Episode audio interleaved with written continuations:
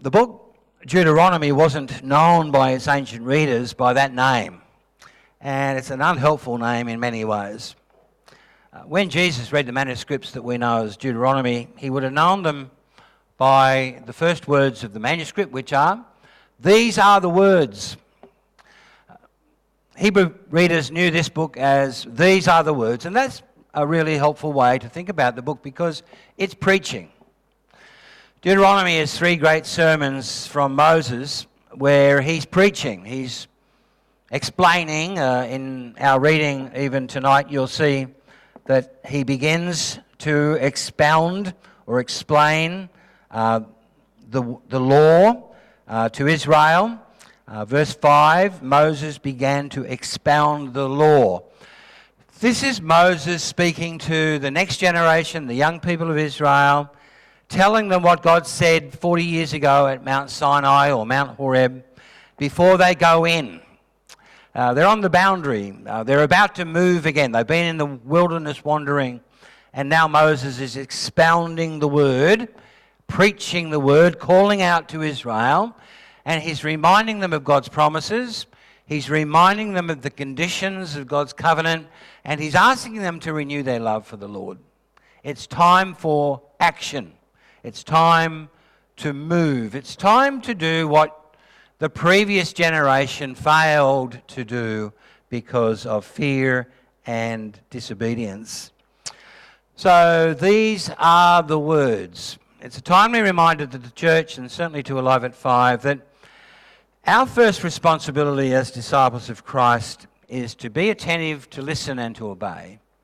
Uh, we need to know what God wants. We need to go, know what God says, and then we need to respond faithfully, courageously, and joyfully these are the words. Um, first responsibility of the church is to listen. Listen attentively, listen obediently. The first responsibility of humanity is to listen. We all talk a lot, sometimes too much. The first responsibility of the church is to listen. These are the words. Deuteronomy is a name that doesn't quite capture the dynamism. These are the words. Deuteronomy is not only the preached words of Moses, it's the last words of Moses. And so, a framework around this book is sadness, thanksgiving, uncertainty about the next phase. The nation of Israel has only had one leader, Moses, born in Exodus through Leviticus, Numbers, Deuteronomy, dies at the end of Deuteronomy. Things are changing. Things are about to change. So they're the preached words of Moses. He's about 120 in the text. They're also the last words of Moses. Uh, they're important. This is what he said before he died. And when we read Deuteronomy 34 and he goes up that mountain and doesn't come down again, uh, the question mark is so what now? Can we trust God for the future? Can we trust the younger leadership, Joshua and others? Moses is gone. In the whole shape of Scripture, the great servant of the Lord gives way to the great son of the Lord. Moses gives way to Jesus. The word servant is always associated in Scripture with Moses. He has been the great servant of the Lord. He had to learn that. Didn't start out that way, but he became, a great servant and he will give way to the great Son of the Lord, to whom Moses always points. Jesus is the greatest servant and the Son of God. And it's wonderful that the two of them meet on the Mount of Transfiguration in Matthew 17. We have the account, or Mark 9, or Luke 9.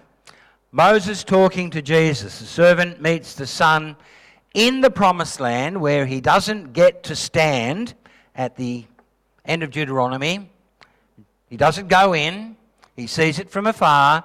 The first time he goes in is when he meets with Jesus in the promised land, uh, along with Elijah and the three disciples. And what do they talk about?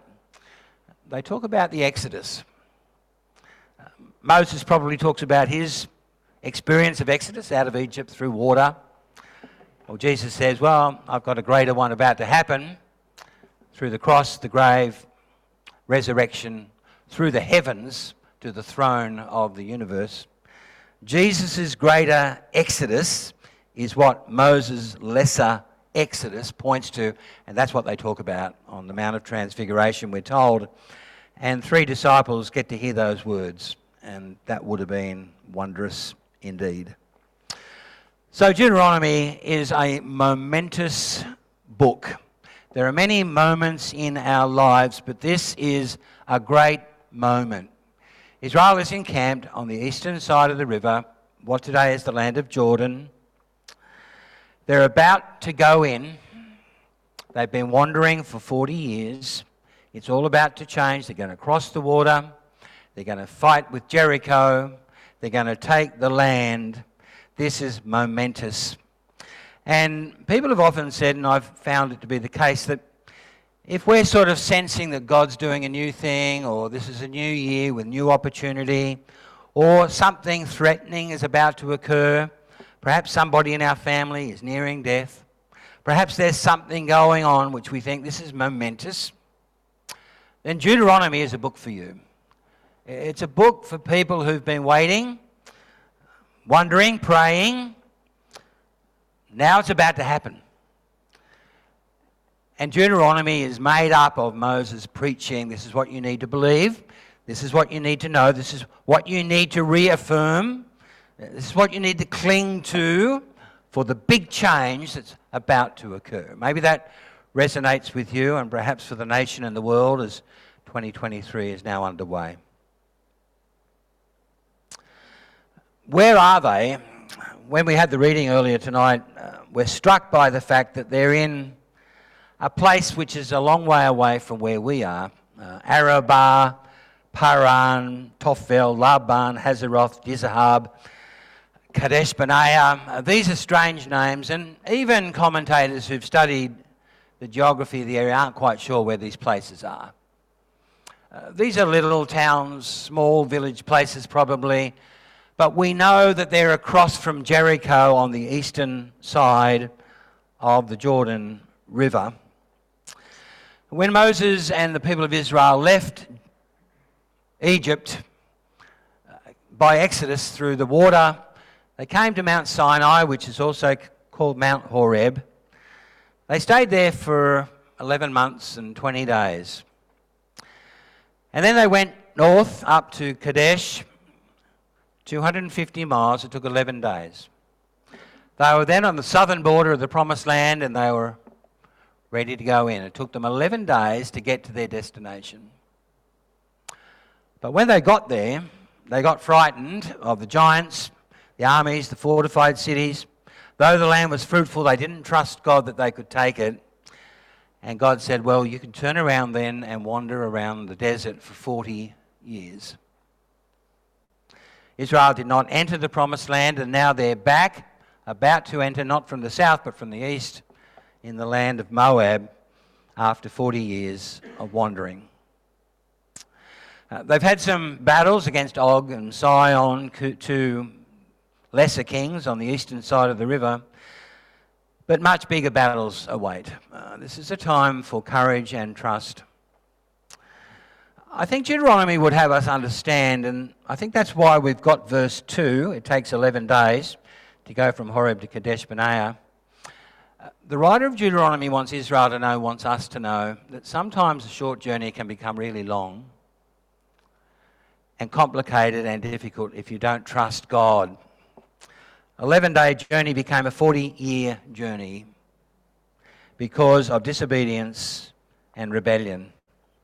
The previous generation got to the border in 11 days and then they died before any Israelite entered the land 40 years later.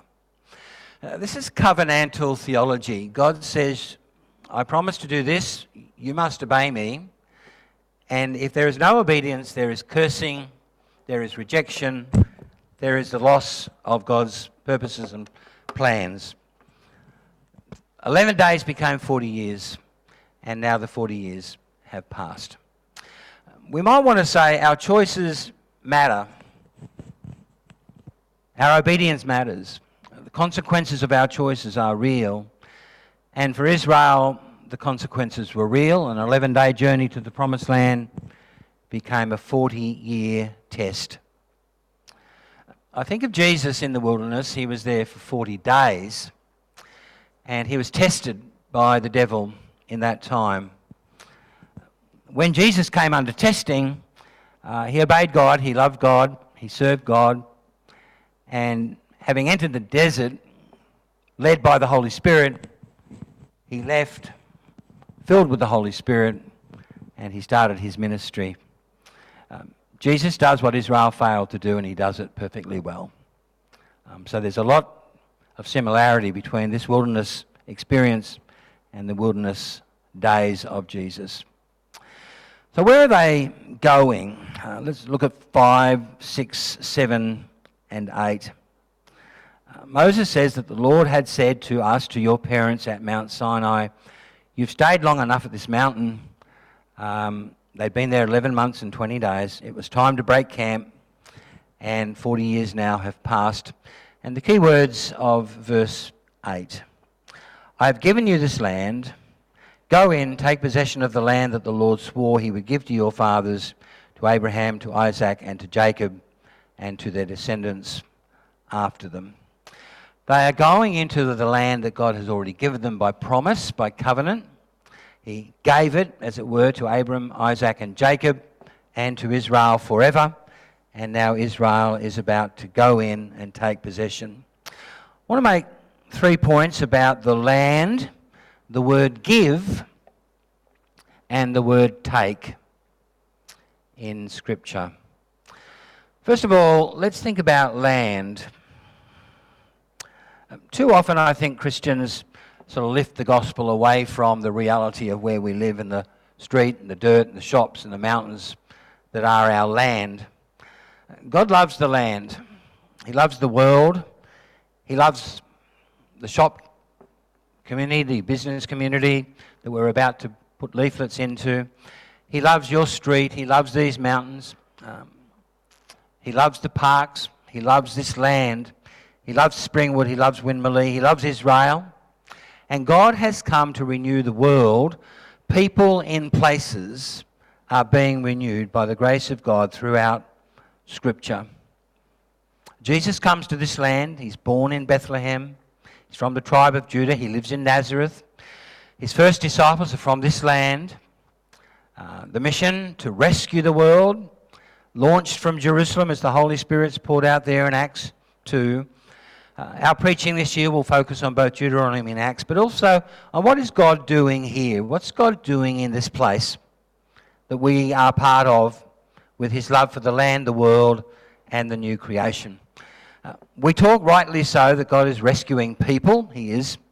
He's also renewing places, including Springwood, Faulconbridge, Penrith, Nepean, wherever. God loves the land. He loves places to flourish to be places of justice and joy and community and freedom. He loves to renew the places where you go this land, that school, these shops, your street, that park, these mountains. God has plans and purposes this year for you to be an agent of the kingdom of God in this land. And when we walk around the streets of Springwood, we pray. We ask that the Lord will be revealed to the people of this place. We ask that the Holy Spirit will be poured out on this place.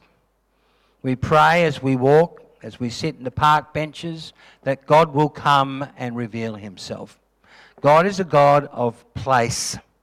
He's a God with plans and purposes for places. He gives Israel this land. Jesus loves the world. He sends the Holy Spirit to all the lands. I have given you this land. So let's understand the gospel in terms of people in places. It's important that we're agents of the kingdom in the places where we are. We pray for our neighbours. We invite our neighbours. We talk with our neighbours. We seek to love our neighbours in the places where we are. Love the place you are and be God's agent in the place where you are. I've given you this land. Go in and take possession of the land, the Lord says. The words give and take are really important in Scripture. God is a great giver, but when He gives people gifts, there's a responsibility to go and take it, to pick it up and use it, to take possession of it, He says here. And one of the great conundrums or challenges, I guess, in reading Scripture is that the land God gives to Israel is inhabited, not empty. This land, the land of Canaan, is filled with Canaanite people, with tribes, with Philistines, with Amorites, with Jebusites, and so on. It's inhabited by many, many people who have already built cities, planted crops, and saturated the place with their idols and altars. This is not an empty land, it's not a neutral land, it's a land filled with other people. It's got to be taken, and that means military warfare. Israel doesn't have an army. They have walled cities that they're going to have to assail, like Jericho. There are giants in this land, there are armies in this land. It needs to be taken. God's gifts come to us with a challenge, with a responsibility. If we're to take God's gifts, that requires obedience, sometimes courage, often love, sacrifice, faithfulness, generosity. God's gift beckons faithful responses. It's not a gift for complacency or for just keeping. It's a gift to bless people with. And part of the issue in Deuteronomy is taking this land that God gives. The gift needs to be taken. If we could express what God's mission is for Israel as they take this land, what would we say? And let me give you a summary of what I think Deuteronomy is all about. And we'll come back to this many times, I think, over the next weeks.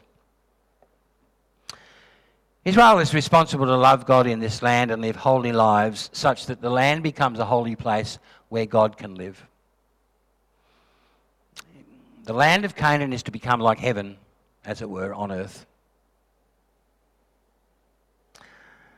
This land will shine with wisdom and love, justice and joy.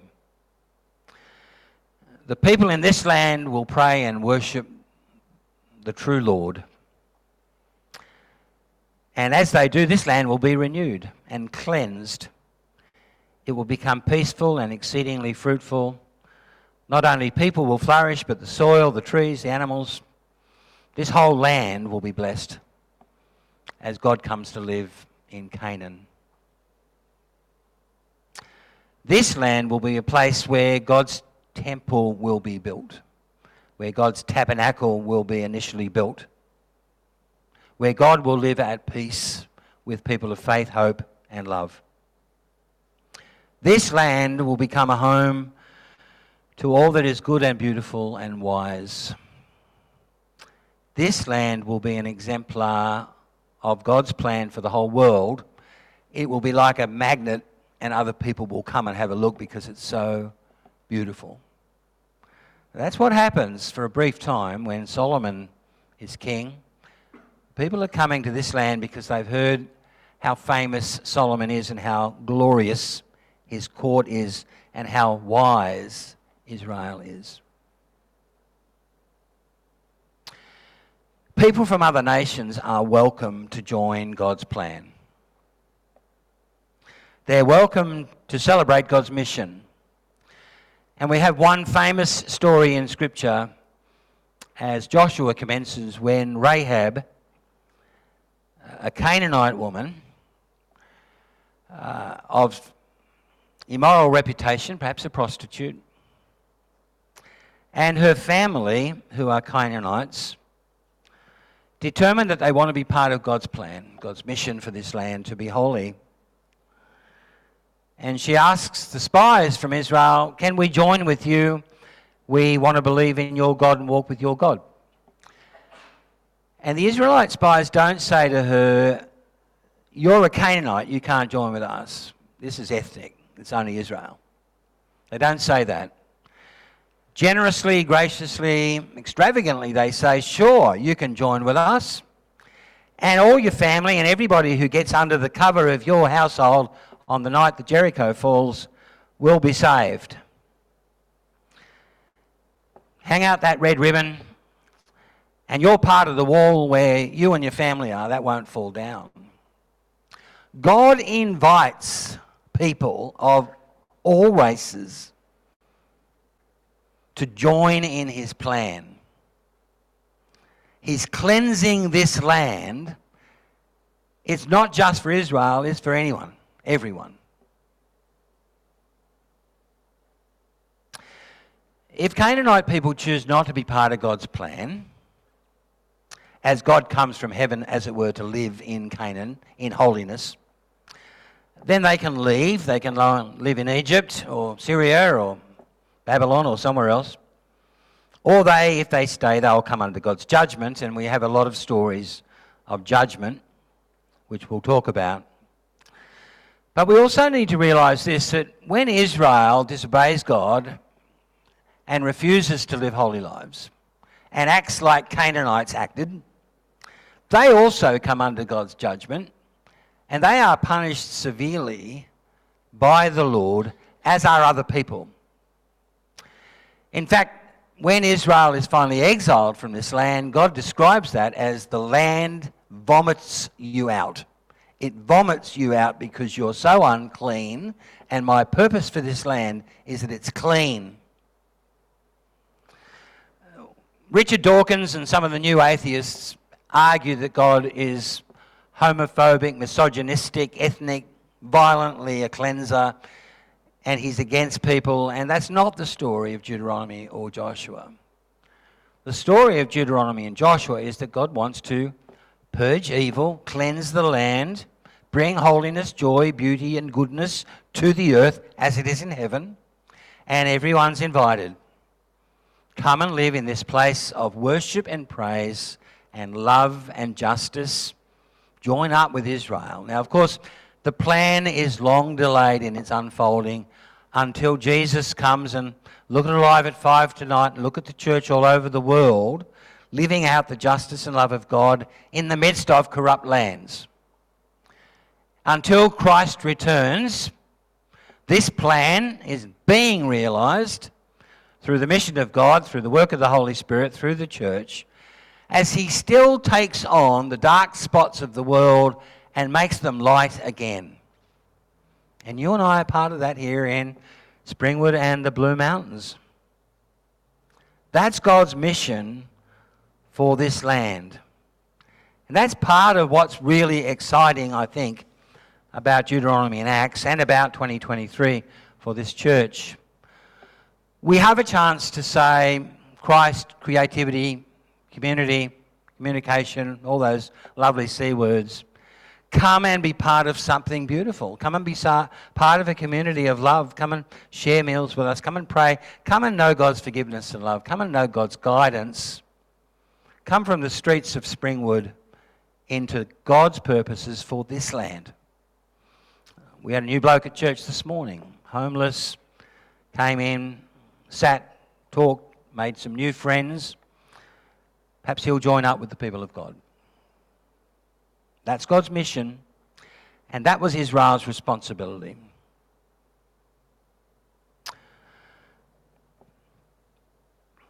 Perhaps this church, like the people of Deuteronomy, like the people of Acts, are feeling it's sort of time to move back into God's mission. Times are changing. Times have changed. We've had three years of COVID. We've had the consequences of COVID. We've had things sort of slow down and change. Perhaps the changes fill you with dread or fear or excitement. But are we up for the challenge? Are we up for let's go? Let's trust God to cross that boundary, to go across that verge, to cross that river, to step into what God's got for us this year. In preparation, I was reminded of the words of Jesus to the church in Luke 12, or to his disciples. In Luke 12, Jesus says to his disciples, He says, Do not be afraid, little flock. I love that. Church feels weak, small. Do not be afraid, little flock. Your Father has been pleased to give you the kingdom. Yes. If it stopped there, we go, great, you know, we're the recipients of a generous gift, eternal life, forgiveness, Holy Spirit, church. Do not be afraid, little flock. Your Father has been pleased to give you the kingdom. There's gift. That's gift. But then Jesus goes on and says this Sell your possessions, give to the poor, provide purses for yourselves that will not wear out, treasure in heaven that will not fail, where no thief comes near and no moth destroys. For where your treasure is, there your heart will be also. That's take up. Jesus says, The Father will give you the kingdom. He's pleased to give you the kingdom. But no complacency, no passivity, no thank you, Lord, I'll just keep it all to myself. Sell your possessions, he says, give to the poor, change your heart, find new treasure. Everything changes when God gives you the kingdom. That's the take up. Uh, it's the same pattern in Ephesians 6. God gives the Holy Spirit, He gives authority, He gives power. But then He says, But take up your sword, put on your helmet, take up your shield, put on your shoes, put on your belt, put on your breastplate. It's not, you know, you've got all power, you've got all authority, you've got the Holy Spirit, so sit down and relax. It's I've given you, now you take up. I think that's all the way through Scripture. And I think for these people in Deuteronomy, as they're camped east of the Jordan and Jericho's over there, and there's a river to cross, God says, I've given you the land. And you go, beauty. Well, you've got to go and take it. What does that mean for you and I this year? What's God given us? What's He asking us to take in response to His gift no passivity, no complacency, no self contentment, no holding that gift tightly and just sitting around. God has given. What will we now take up?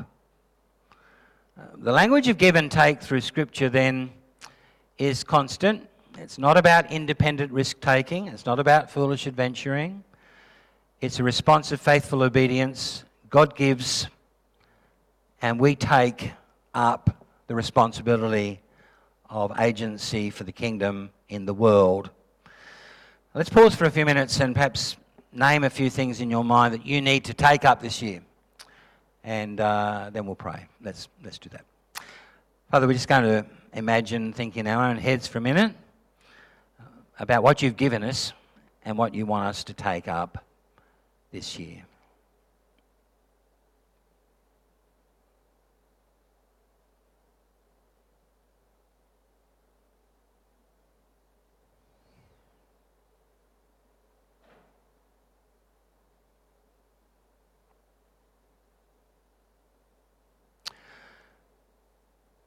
Father, you are the generous giver, the rich giver, creation, Christ, Spirit, gifts.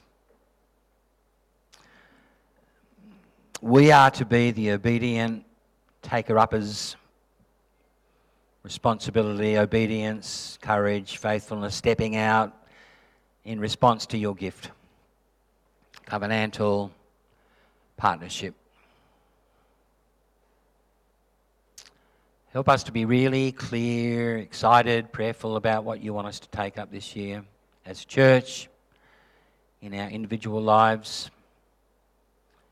Help us to be really clear, prayerful as to what you want us to take up here in Springwood, perhaps where we live in our families, in our other ministry endeavours. Lord, you are the great giver. Thank you.